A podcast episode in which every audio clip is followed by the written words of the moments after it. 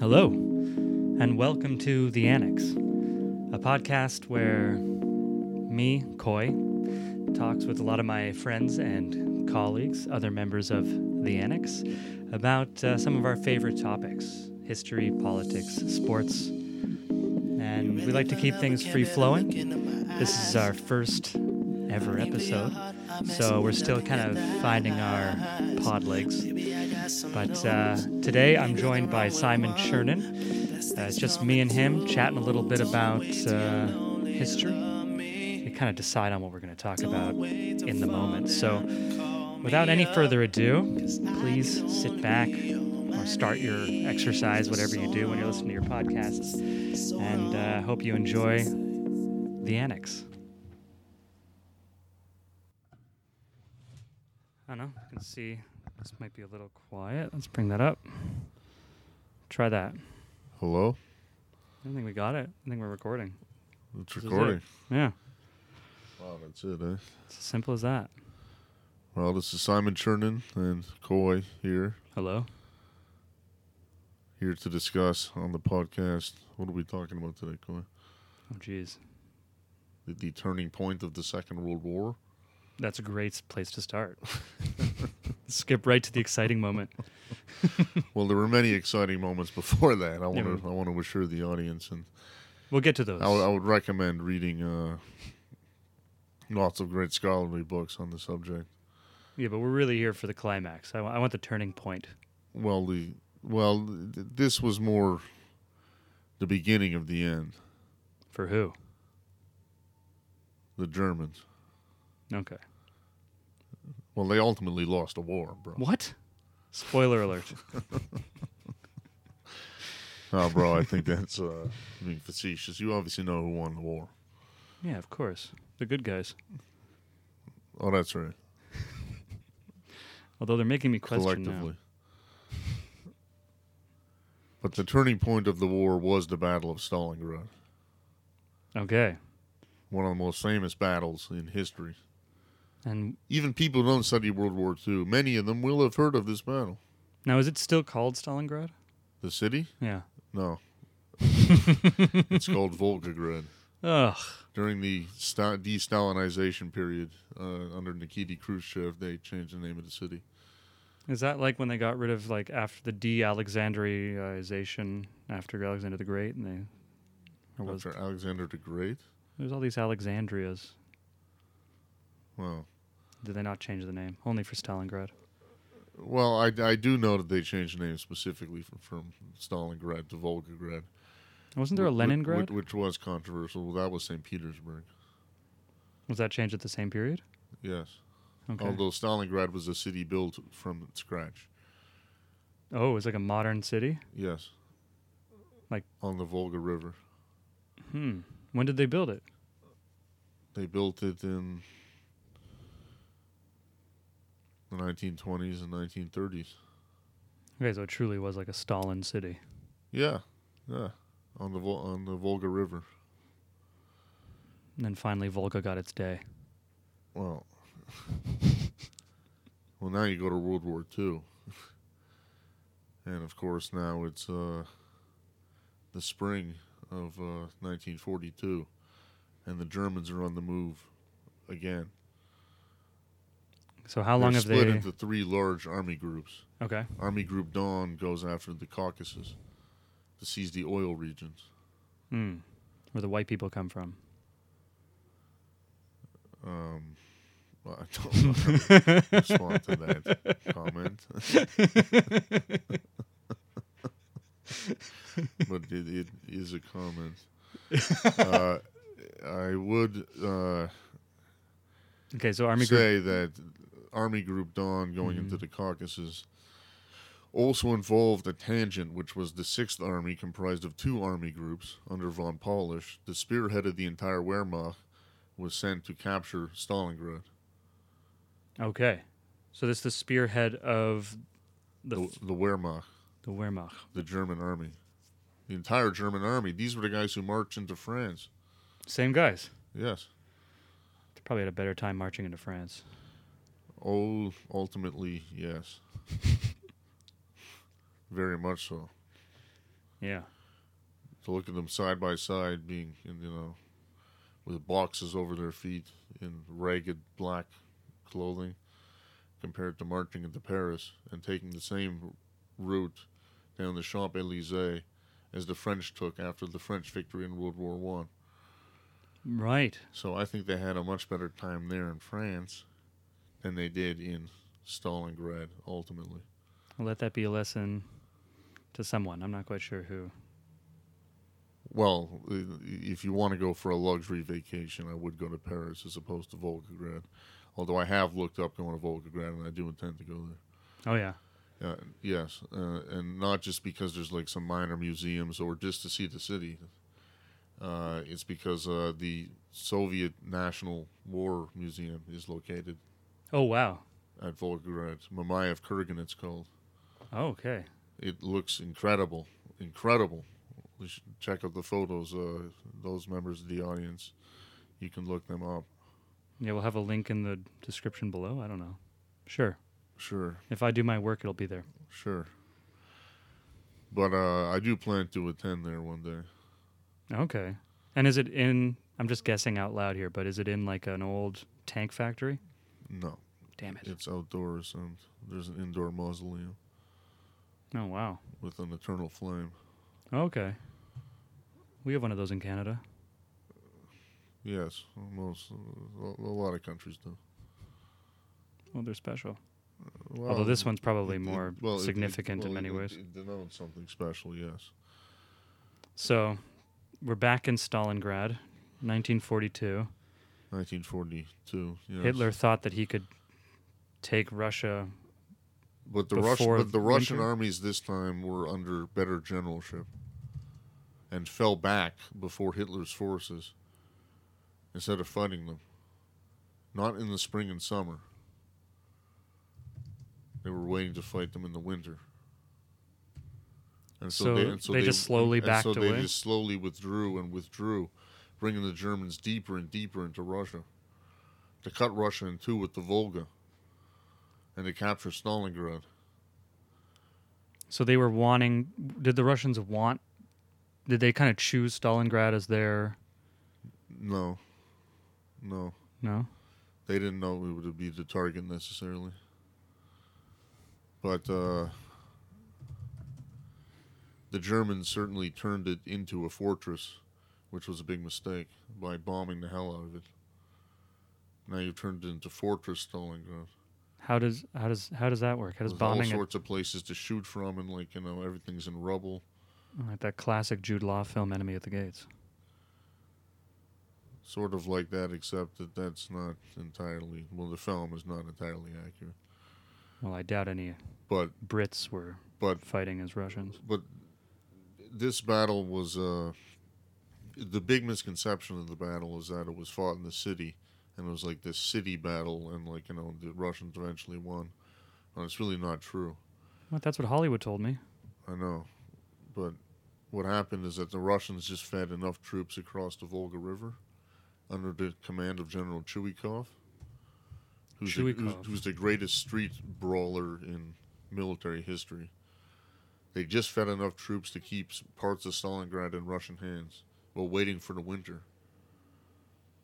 So I'm looking at a map here, and Volgograd is actually not that deep into Russia. I guess like most of Russia, once you Oh, get past Moscow, it's isn't it's like very much that deep at the time. At the time, yes. yeah. It is very, very, very deep. And very, very, very cold in the winters. Right. It's it's And s- about at the same latitude as Warsaw or so. Seems. Whoa, I'm on Google Maps and it is very disorienting. Okay, great pod. So they're letting them so the Russians are like slowly but they're like they're trying to slow the the Germans as they're coming, right? They're not just running away. They're like trying to slow the advance. Uh, barely. Really? They Yeah. just don't Yeah, okay. it- but it's just, it's going, you know, the Germans have to extend their supply trains. oh, They're I getting got you. attacked by partisans in the rear. So what my question is why did it why did this city become such an important factor? Because of the name, Hit- Hitler wanted to capture Stalingrad for the symbolic reason of capturing it. Really? and he sent in the Sixth Army to do so. The Sixth Army went to the city. They bombed the hell out of it, and then attacked street by street, trying to take over the city. This fighting went on for months. So it didn't have much s- strategic significance. Well, if any- it, there's just there's the, there's the strategic significance of where you place your troops in the war. Right, but there wasn't any like like they weren't necessarily making more munitions out of there than anywhere else or No. No, it didn't have any value other than the fact that they started placing people there. no, no. Yes, uh, it was really to be sacked as a you know a symbol, the attacking of the city named after Stalin himself. Huh. and uh, during the battle, as I mentioned, Ch- Chuikov was in charge of Russian forces in the city, Mm-hmm. uh, and he was the greatest street brawling general in history. He, By street ball you mean like urban warfare? yes, Okay. by hugging the enemy, getting real close to them, not allowing them to use their heavy guns. Oh. That was his main tactic. But the fact is, is that behind the lines, behind the lines, what nobody else really knew was that there was, they were sending in thousands of tanks, including the T-34, the most famous and greatest tank of World War II, and over a million men were being placed behind the Volga in reserve. In case the Germans broke No, through? no. Under the command of my favorite general of the war, General Konstantin Rokossovsky, Okay. those troops crossed the Volga, and in the winter in December, smashed through the Hungarian. Oh. They like went around them. smashed through the uh, Hungarian lines.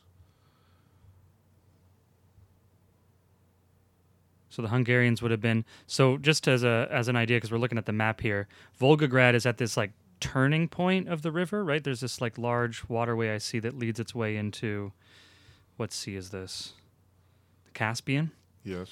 And uh, so from Volgograd, the sea runs kind of southeast to the northwestern tip of the Caspian, and then the Volga River runs almost directly north northeast. Um, so the city is on this kind of elbow on the uh, Yes. what is that? The western shore there of the elbow. Yes. Yes, indeed. Oh, and there's also a bunch of little tributaries and rivers and all this sort of stuff going on. So the city mostly lies on the on that western side there. Is that right? Yes. Okay. And so the Russians fed troops across the river to keep the city going, but at the same time they Mhm. were massing a massive army Mm-hmm. right? Now the Germans, their rear and their flanks were protected by inferior troops Okay. from Romania and from Hungary. 'Cause they weren't really worried about a counterattack. No, Or not a Uh, uh, significant well, actually, they one. were significantly warned. Uh, Hitler was warned many times by many people. He even sacked the main general for the Eastern Front because he was too Scared. uh, un. Uh, he wasn't a fervent believer in the party and his beliefs of German superiority. Sounds like Hitler. von Holder was sacked, and the troops eventually surrounded uh, the city and then squeezed it inwards. The Germans called it the pocket, the Kessel, the cauldron. The Kessel Run. Well, no, No. no. With they- Chewie. This is all very Star Wars. Hmm, fair enough. But they squeezed the pocket Okay. until. So there were fighters in the city, Russian fighters in the city. No, no, no. th- There was no more Russian fighters in the city. Now they, now the Germans are just living in winter conditions and freezing cold, in a city that's completely been cut off all bombed their out. supply lines in the very city that they have been trying to capture. And now they've been surrounded by seven Russian armies. Whoa. And the Russians are just like, this is now your graves? Well, yes, on uh well, at one point during the battle, the Moscow radio played for 24 hours straight, just a ticking, uh, saying every seven seconds a German soldier dies in Russia.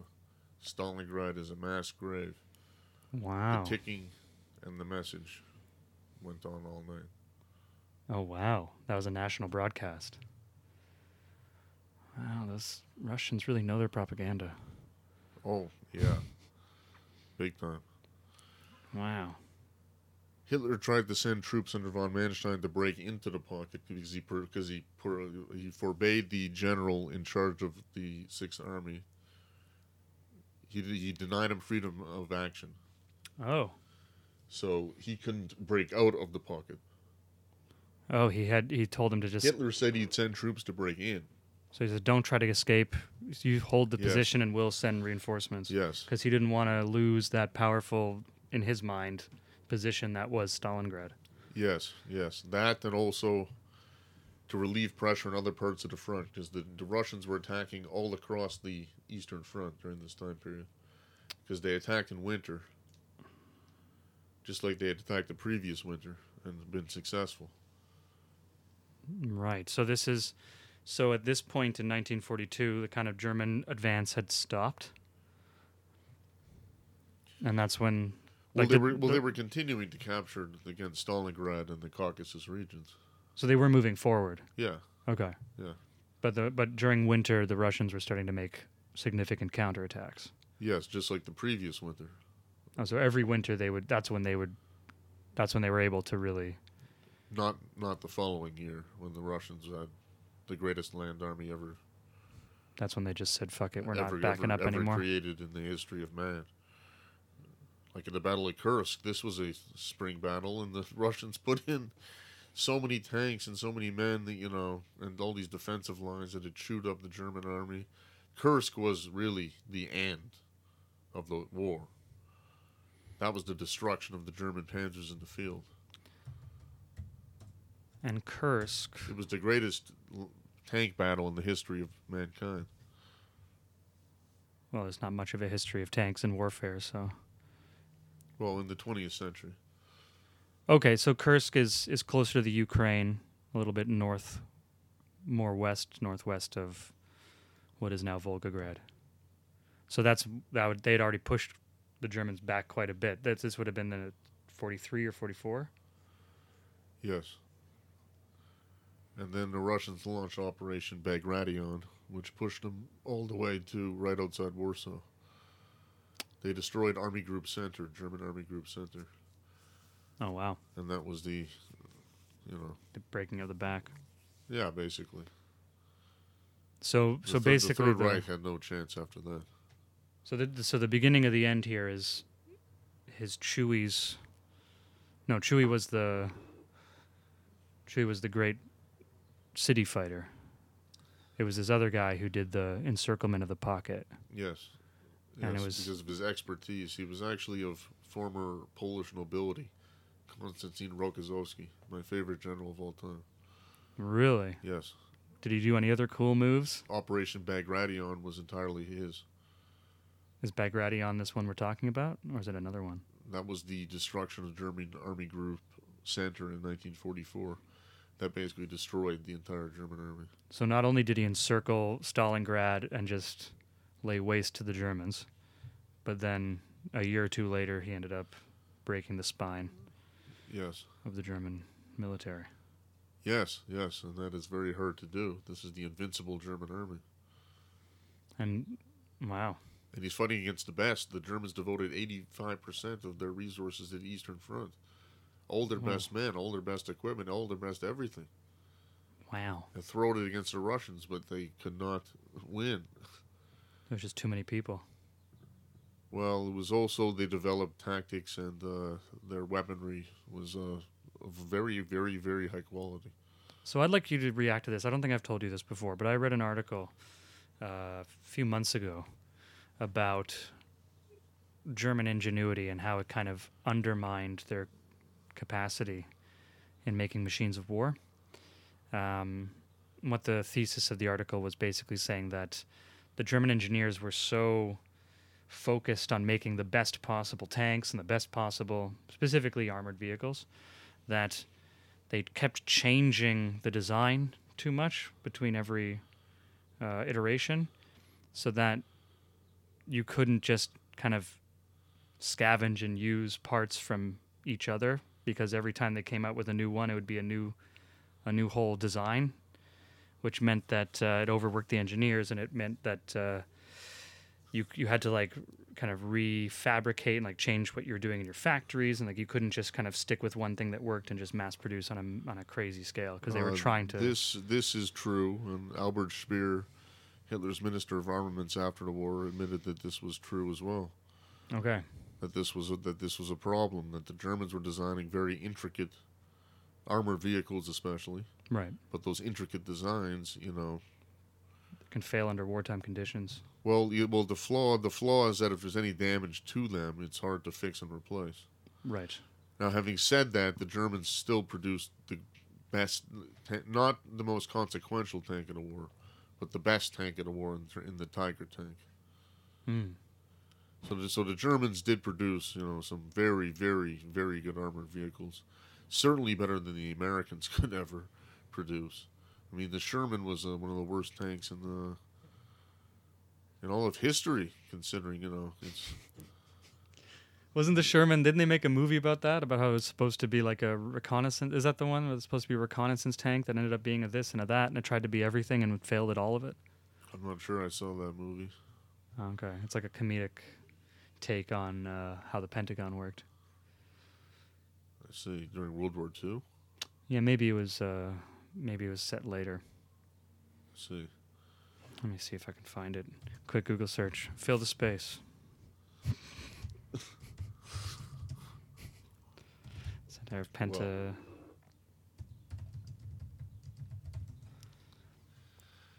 The Pentagon Wars. It's a military comedy film, HBO, 1998. I see. It is about the Bradley Fighting Vehicle Project. Oh, okay. Yeah, no, that's entirely different. I can we can talk about the Bradley fighting vehicle Which if is- you want. Compared to the Sherman, which would you say is a bigger piece of garbage?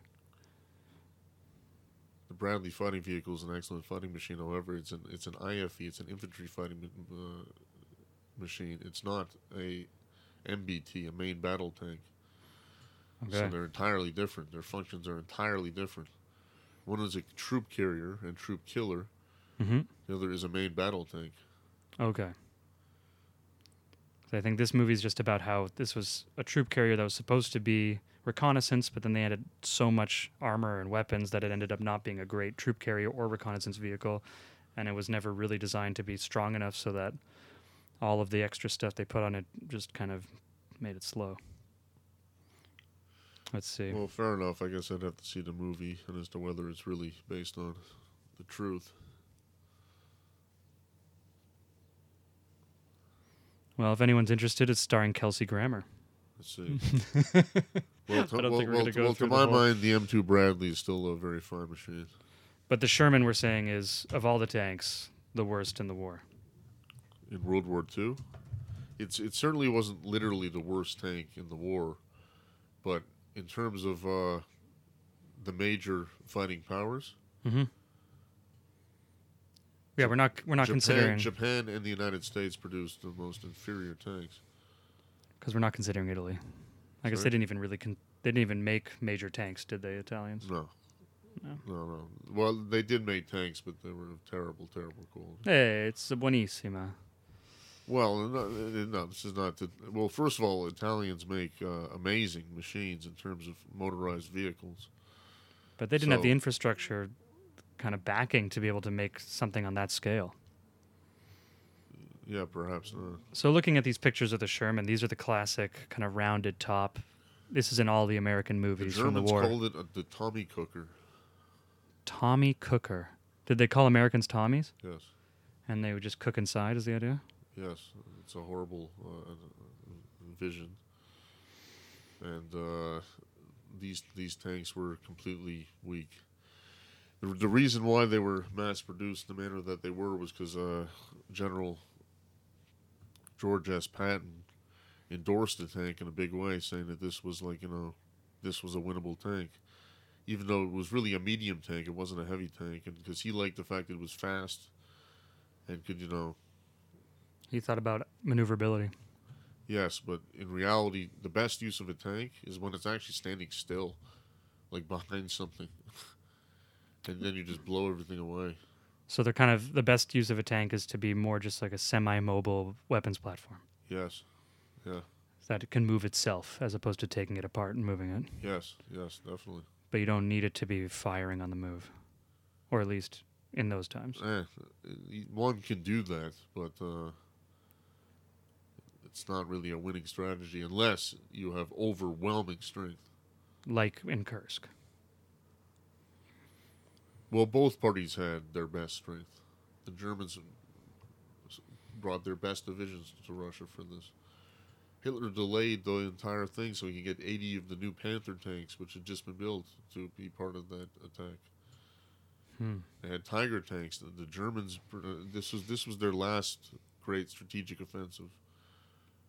So w- why why didn't I guess Germany was kind of too far extended. They didn't want to turn to full like kind of back out to a stronger defended position or they, there was no place to back to. Well, they were back to different strong points. Hitler called them fortified positions, and he would forbade troops from backing from those places. Okay. This is a terrible strategy. They should have obviously had a mobile defense. right, just like what the Russians were doing. Yes, opposite side. Uh, and you know, it resulted in you know huge German catastrophes. So time and time again whenever I read or hear anything about this it's it's uh, very clearly like one man's autocratic decisions that are the reason for massive basically all of Hitler's or all of Nazi Germany's military f- failures. Well,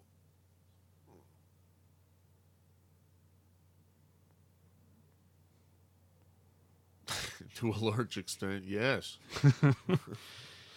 Yeah, to a large extent, It's that- kinda crazy. That's, that's correct. Wow. And thank God for the Eastern Front for for the Allies, because uh, that's what allowed. If that eighty-five percent of the force had been over on the western side, then probably wouldn't have been able to land on D-Day. Never, never, never. Or if they did land, it would have resulted in Just massacre. horrific battles of like you know horrific casualties. The Second Western Front, like the Yes. First World War. Yeah, for sure. Wow. Did he keep a lot of his air force there? Is like all, all of it, like air force, everything, Who- or is it just military? Or is it just kind of army? No, oh no, the Air Force was devoted to the Russian campaign. Really? Hitler Yeah. moved his uh, military headquarters to uh, East Prussia, the Wolf's Lair, uh, to you know conduct the war. Uh, you know, the Eastern Front was the absolute priority from day from, from waking up in the morning to going to bed at night. Well, I guess from his perspective, the only thing that was left in the Western Front was the little island of Britain, really. Well, that's what he thought initially, but then uh, the Japanese entered the war, and they brought the Americans into the war. Weren't the Japanese allied with Nazis for a while? They were, they still were. They were part of the tripartite pact with Italy, Did Hitler Germany. ask them not to? bring America They did whatever they wanted. If Hitler really had sway, he would have had them attack from the east Into Russia. into Russia. And I had heard that there were some, Sorry, into west into Russia. there was uh, a lot of conflict within Germany. I heard this, or within Japan, I had heard from Dan Carlin's Hardcore History about the inner conflict between the Japanese army and the Japanese navy, kind of trying to say which was the better decision. And in the end, it was the navy that actually won because the army wanted to attack Russia. The navy wanted to go and control the Pacific. Well, I'd have to take a look at that, but all I know is that the Japanese were very, very reticent to fight the Russians. They very, just very, had reti- that- very reticent. They also had major border clashes with the Russians during all of 1938, 1939, and they got their asses whooped. Hmm. Whooped. They wanted nothing to do with fighting the Russians. Interesting. He was Stalin's sp- great spy, Sorge, in Tokyo. Sorge Ibaka? No, Okay. that uh, informed him uh, of Tokyo's uh, that they were looking elsewhere in terms of where they were going to advance, not into Russia, and that's why in the first winter offensive of the Russians, they were able to move two mil- two million Siberian troops up to the front to save Moscow. So you have to say that again. So so a Russian spy told the Russians that Japan was not intending to invade, and that allowed them to take their reserves that were guiding, guarding their eastern front because they weren't worried anymore. Correct, sir. Okay, Now, those reserves were amongst the best troops in Russia. because they were the ones who had just fought the Japanese. Well, they were also just hardened Siberian troops. Yeah, it's just living in who are- who, like, Siberia. who can fight in winter conditions. yeah. And so they brought them to attack the Germans in Operation Typhoon and uh, Okay. pushed them o- far away from Moscow and, you know, resulted in pretty heavy German casualties. Wow. And the Germans saw for the first time that this was going to be a long, drawn out war. Because I'd always, I'd always thought I, my understanding of the Allies was a very unified military alliance. But I, I had assumed that the Axis also had some sort of coordinated military alliance. But it seems like no, they just kind of were a non-aggression pact. No, yeah, th- that's basically right. I mean, Hitler didn't consult Italy in terms of his moves, in terms of moving into Belgium, moving into the Low Countries, moving into France. Italy only declared war on France after the Battle of France was effectively over. Classic. Uh, and the Japanese did what they wanted to do. But uh, th- th- th- three days after the uh, Japanese attack at Pearl Harbor, Mhm. Hitler inexplicitly, or sorry, uh, in- uh, inexplicably, Inexplicably, inexplicably, There you yes, go. apologies. you inexplicably couldn't He i- pronounce. yes. He, Inexplicit. he inexplicably there you go. declared war on America. Oh, he did it first. Yes, he did it first. When this was, you know, saved Roosevelt a great deal of headache. Sure. 'Cause Yeah. there would have been a strong argument to say that the, that the Pacific War is our war, All right, we don't Well, need to be a uh, part of and the. we don't need to be part of the European War. Wow. But Hitler made his decision for him, and then the Americans immediately called a joint session of Congress and declared war on Germany. You can't turn around talking about World War II without finding a stupid decision by Hitler. Uh, that was his se- st- second stupidest decision, Would you say Stalingrad was his worst, or attacking Russia? attacking Russia. Because he didn't need to, right? They had a non-aggression pact, him and Stalin. Yes, yes. Now, didn't the Russians kind of have a massive revolution at one point, or was that World War One? That was after World War One. Okay. These uh, decades of global war, I get mixed up. Oh no, that's entirely understandable. Entirely understandable. You know, the Russian Revolution took place after after the Russians withdrew from World War One. Right, that's what I was remembering. It was this kind of they were a part of it, and then they just backed out and had a revolution and Yes, reset. they actually had a revolution before they backed out of the war. It's actually a really com- complicated story. Most geopolitical stuff is, but I want Yes. simple.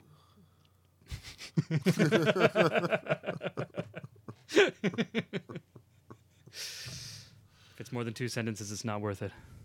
Well, Okay, so the beginning of the end of the Germans was the Ballon, was the Battle of Stalingrad.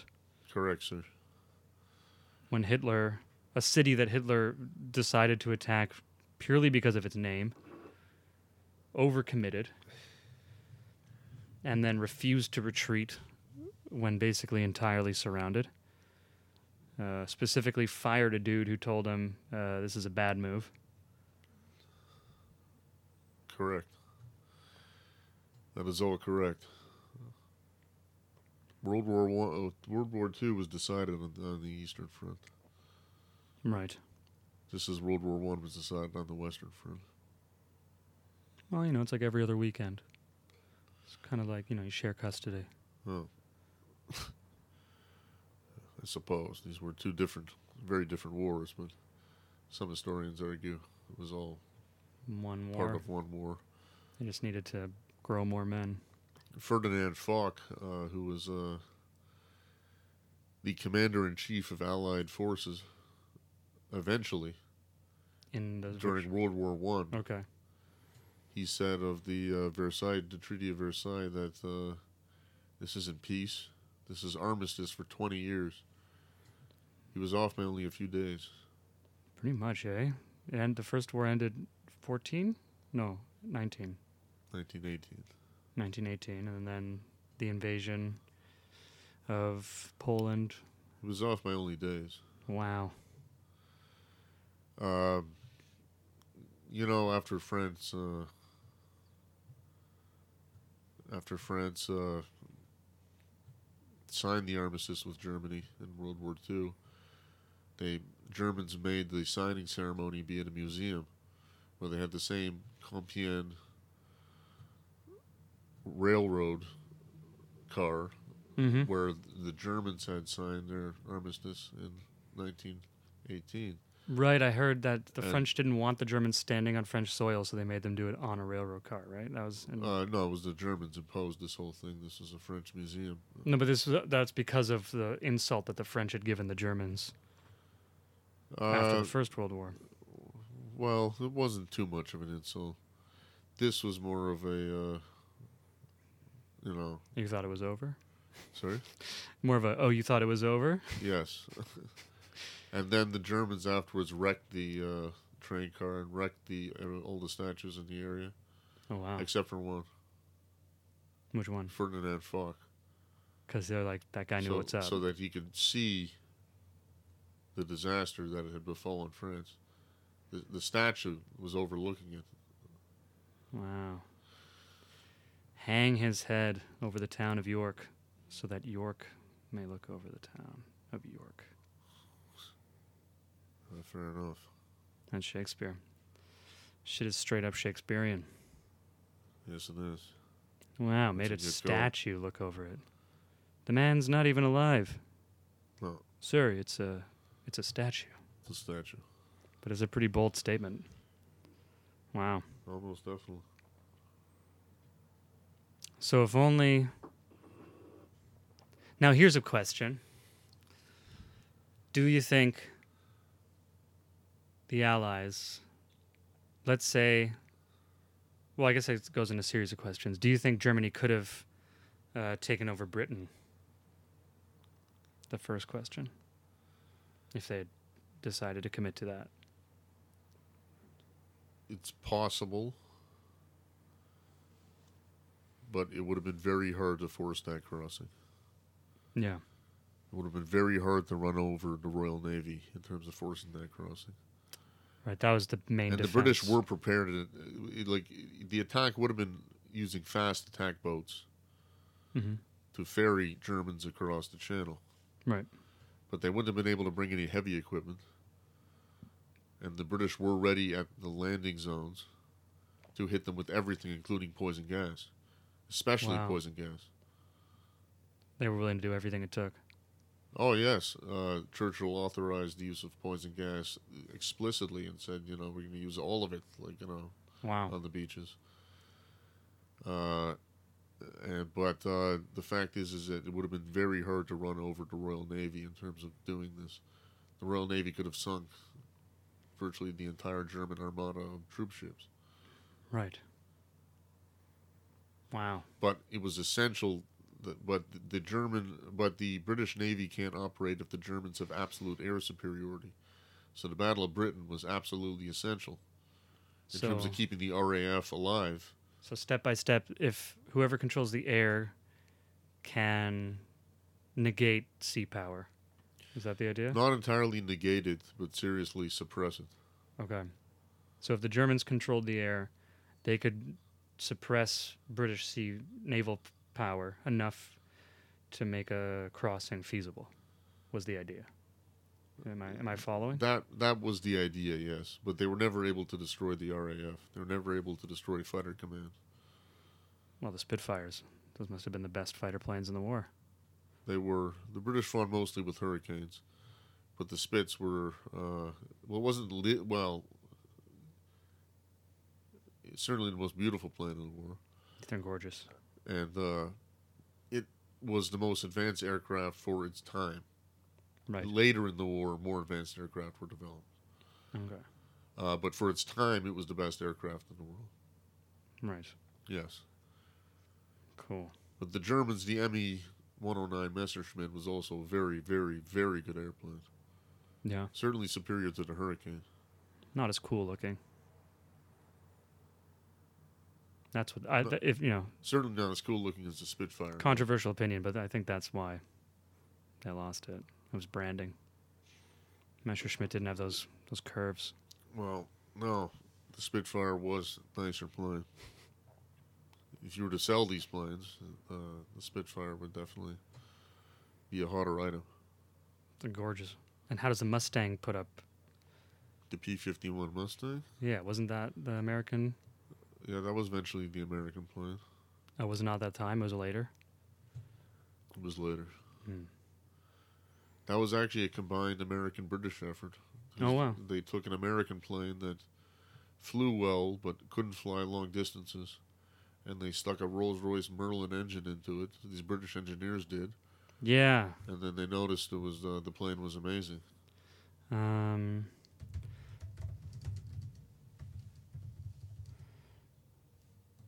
so there's something interesting I remember seeing because I, when I was uh, in London, I went to the uh, Museum of Engineering uh, that they have there uh, with my brother at the time, and we got to see one of the Merlin engines they have there. Really, Yeah, it's pretty cool. that's pretty cool. Uh, and what's crazy is that That's very cool. uh, within the war from 1939 to 1945, British engineers kept improving the Merlin, but because the the planes weren't changing, so they had this they had the same fuselage, and they were just saying we need to get more power out of this bad boy. So they started with about 1,000 horsepower, and by the end of the war in 1945, they had a flight test of 2,200 horsepower Well, that's very impressive. with all the exact same measurements and exhaust ports and everything. Well, that's very impressive. So it improved from 1.4 to 0.8 pounds per horsepower during the war. Well, I tell you, that's what war does. You know, that's certainly what war does. Yeah, I, I always thought that was a really incredible uh, example of ingenuity. Yeah, th there really is no human endeavor like total war. We should get back to it. Back to that era, Mm-hmm. No, total war, right? No? total war. Well, Well, it's, it's not Maybe a good not. state to be in. No. yeah, no, it's true. I prefer the era era of peace amongst great powers. But think about all the ingenuity we've lost. We still have Silicon Valley. We still have the Ivy League. Well, this might be for another topic, but uh, we could argue about uh, how much ingenuity is coming out of Silicon Valley these days. Well, they're the ones who still build all the stuff. And the, No, no, they don't. They don't build it. That's built across sea. they're the ones who come up with the designs and all Mhm.